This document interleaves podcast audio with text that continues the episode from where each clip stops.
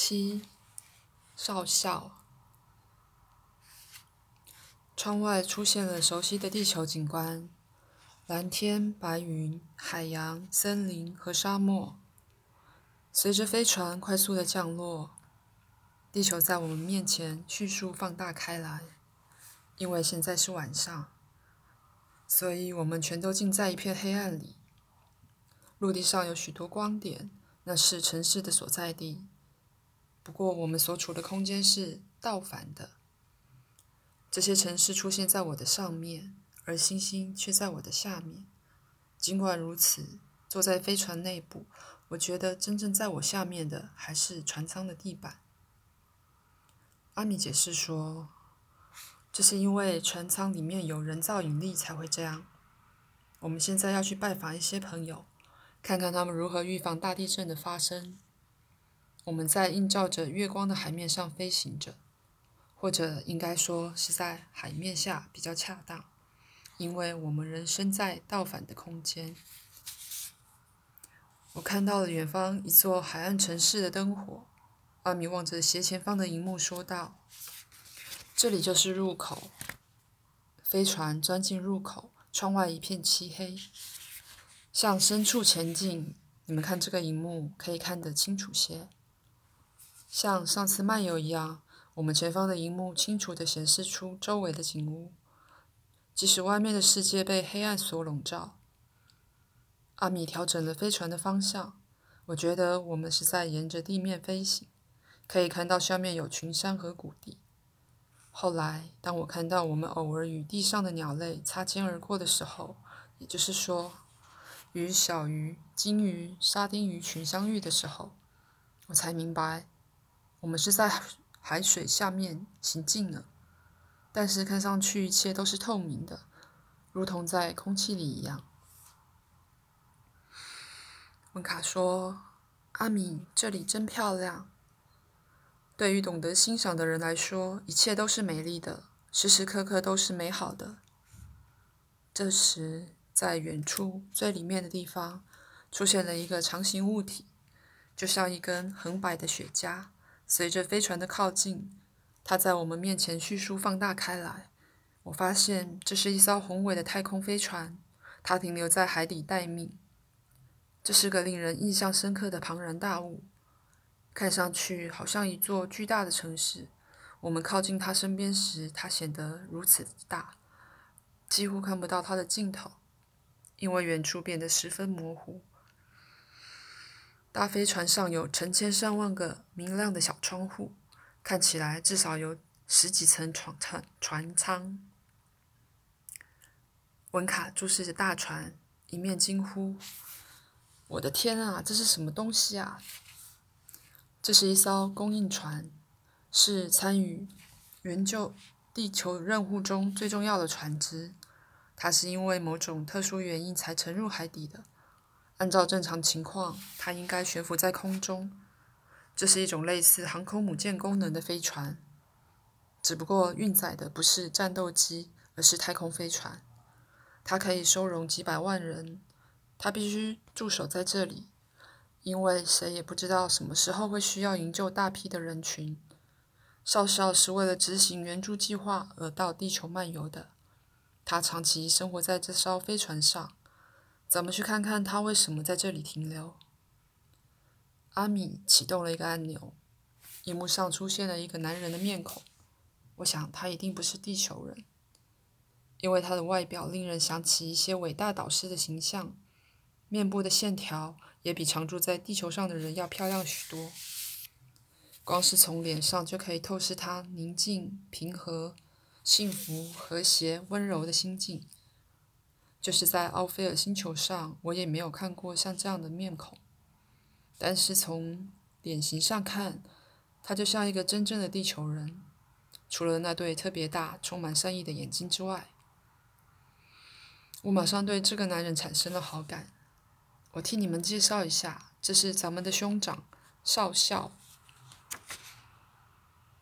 荧幕上那个男人用一种奇怪的语言向我们问候。我们从耳机里听到了这段话的翻译。文卡和彼得罗，欢迎你们来到飞船上。我负责监督援助地球计划的实施。我和文卡十分胆怯地说：“很、很、很、很高兴认识您。”他面带微笑地说：“热烈欢迎你们来到我的住处。”我从窗口向外望去，我们正在从大飞船下方接近它的一个入口，随后沿垂直方向进入飞船。我们驶进一个不大而干燥的空间，有一些和阿米这艘一样的小飞船也停放在那里。就在我们缓缓停靠的时候，身后有一道闸门关闭了我们刚刚进来的入口。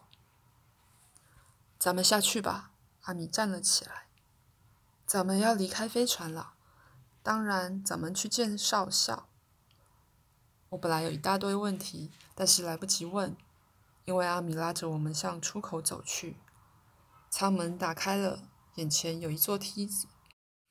沿着梯子下去的同时，我发现我们的飞船是停放在一个三条腿的支架上的。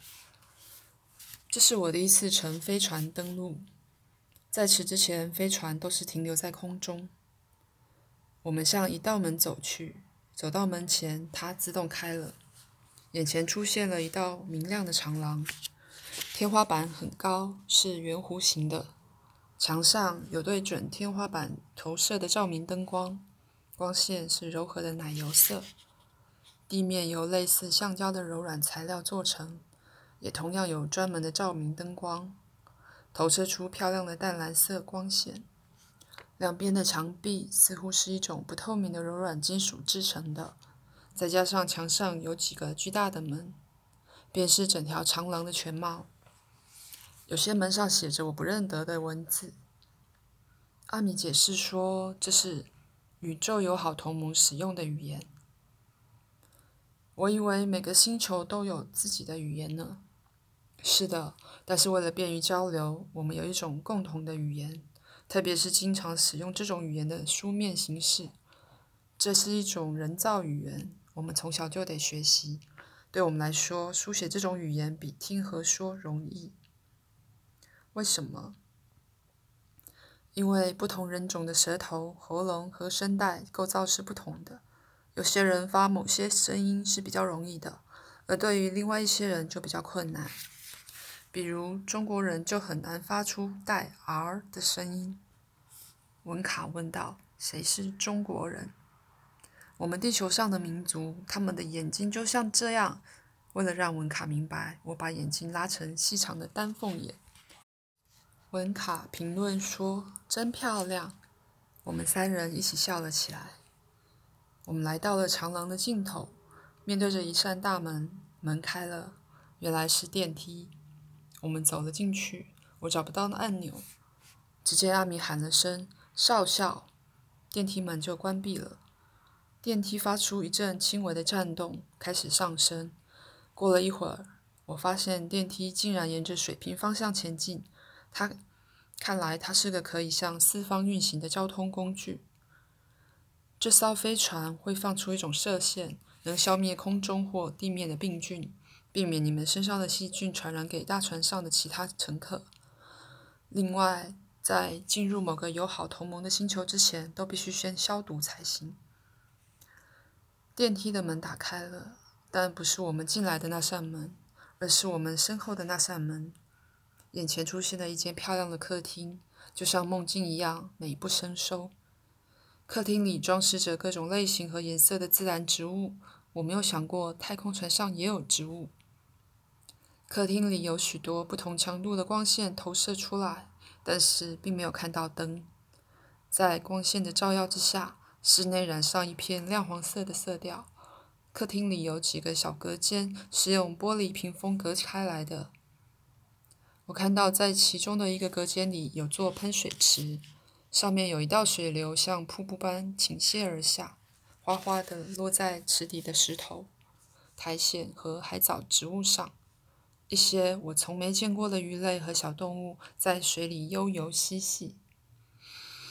哇，好美丽啊！文卡掩饰不住兴奋的心情。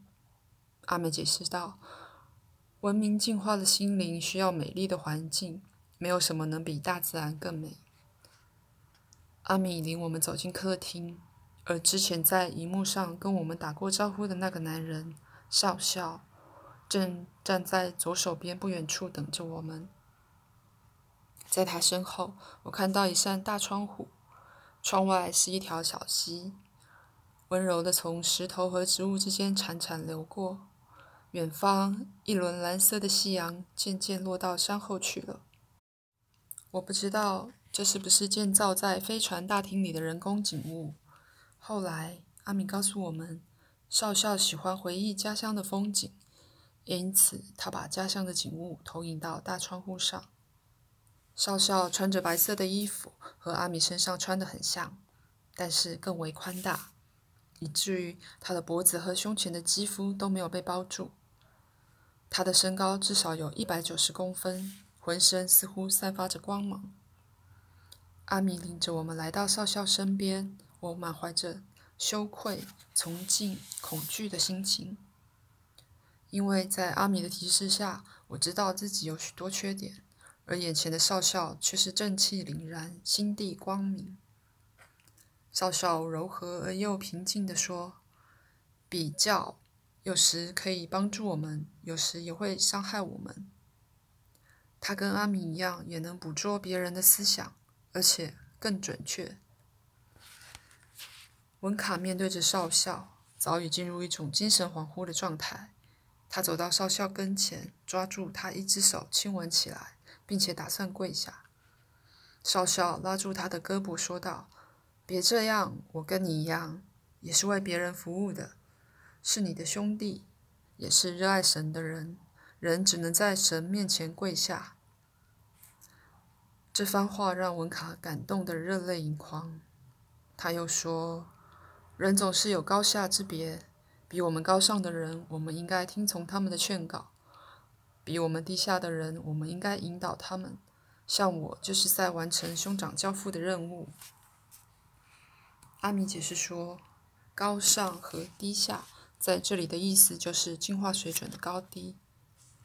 少校走到一个线条设计非常流畅、现代感十足的家具旁，看起来好像是他专用的宇宙办公室。他在桌子前坐下来说道。我降落到这个星球上的唯一目的，就是建立与你们的联系。那时，我没有领悟到少校这番话的意义，也不明白这一伟大事件的意义。他在指挥一个外星人发起的重大行动。他们降落到地球上，驾驶着一艘比城市还大的飞船，上面可乘坐几千甚至几百万人，但是却仅仅为了跟两个孩子建立联系。阿米这时插话说：“你们要把少校的话带到各自的星球上去。他下面要讲的话，既对地球有用，也对欺压有用。因为少校一直与指挥援助欺压行动计划的兄长保持联系。这两个星球目前的形势是相似的。”少校开始讲话，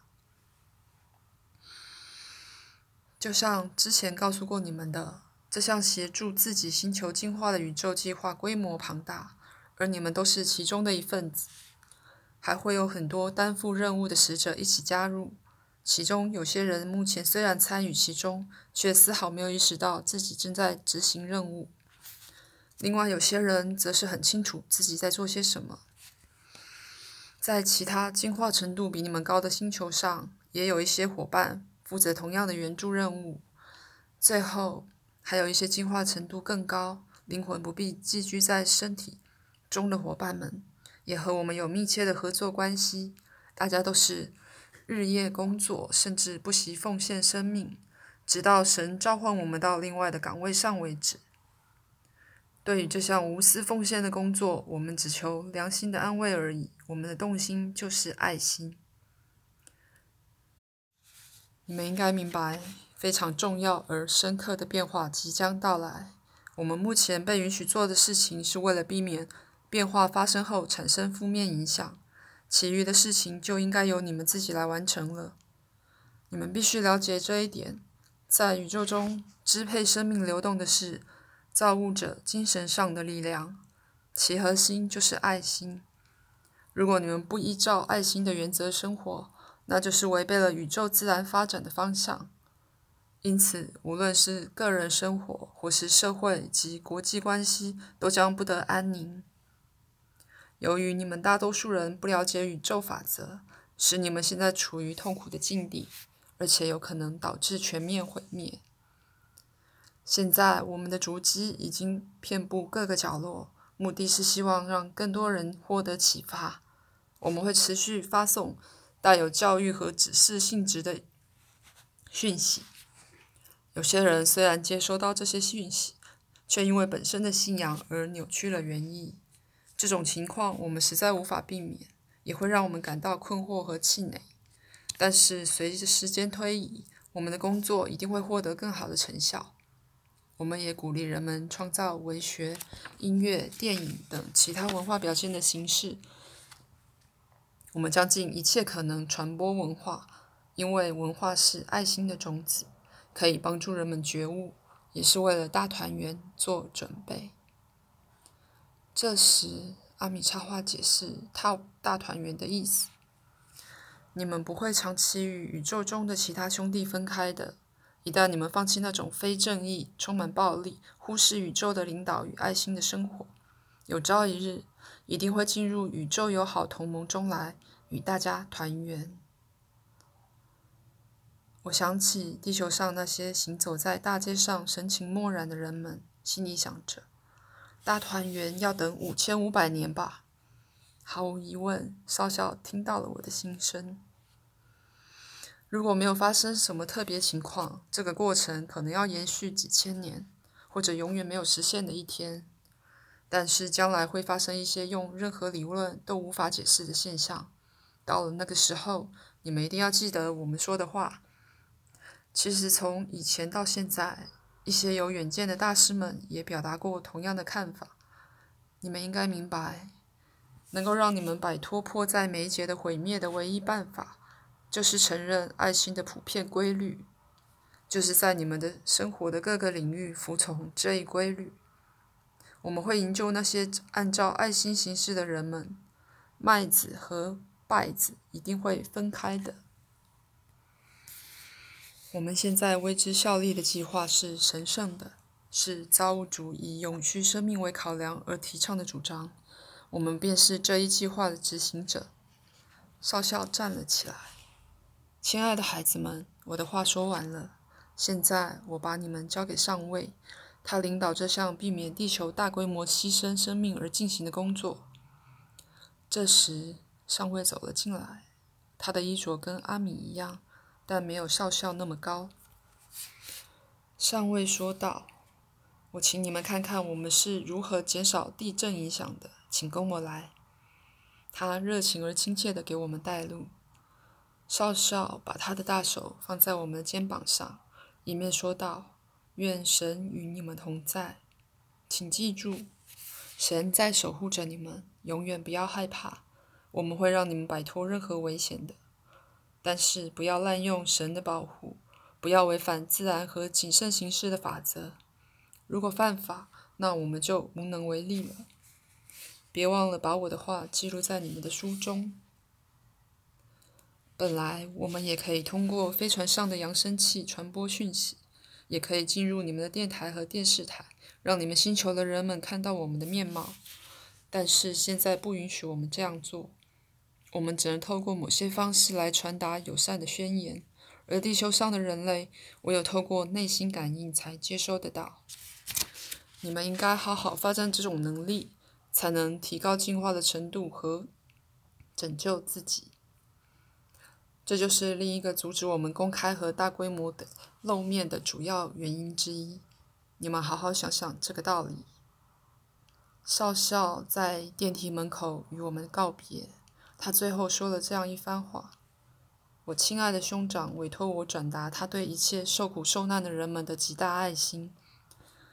他希望大家知道，从人类出现起，他就一天也没有休息。他要工作到人人都过着和平幸福的生活为止。你们也不应该休息，因为大家都是我兄长的手足。朋友们，回头见。”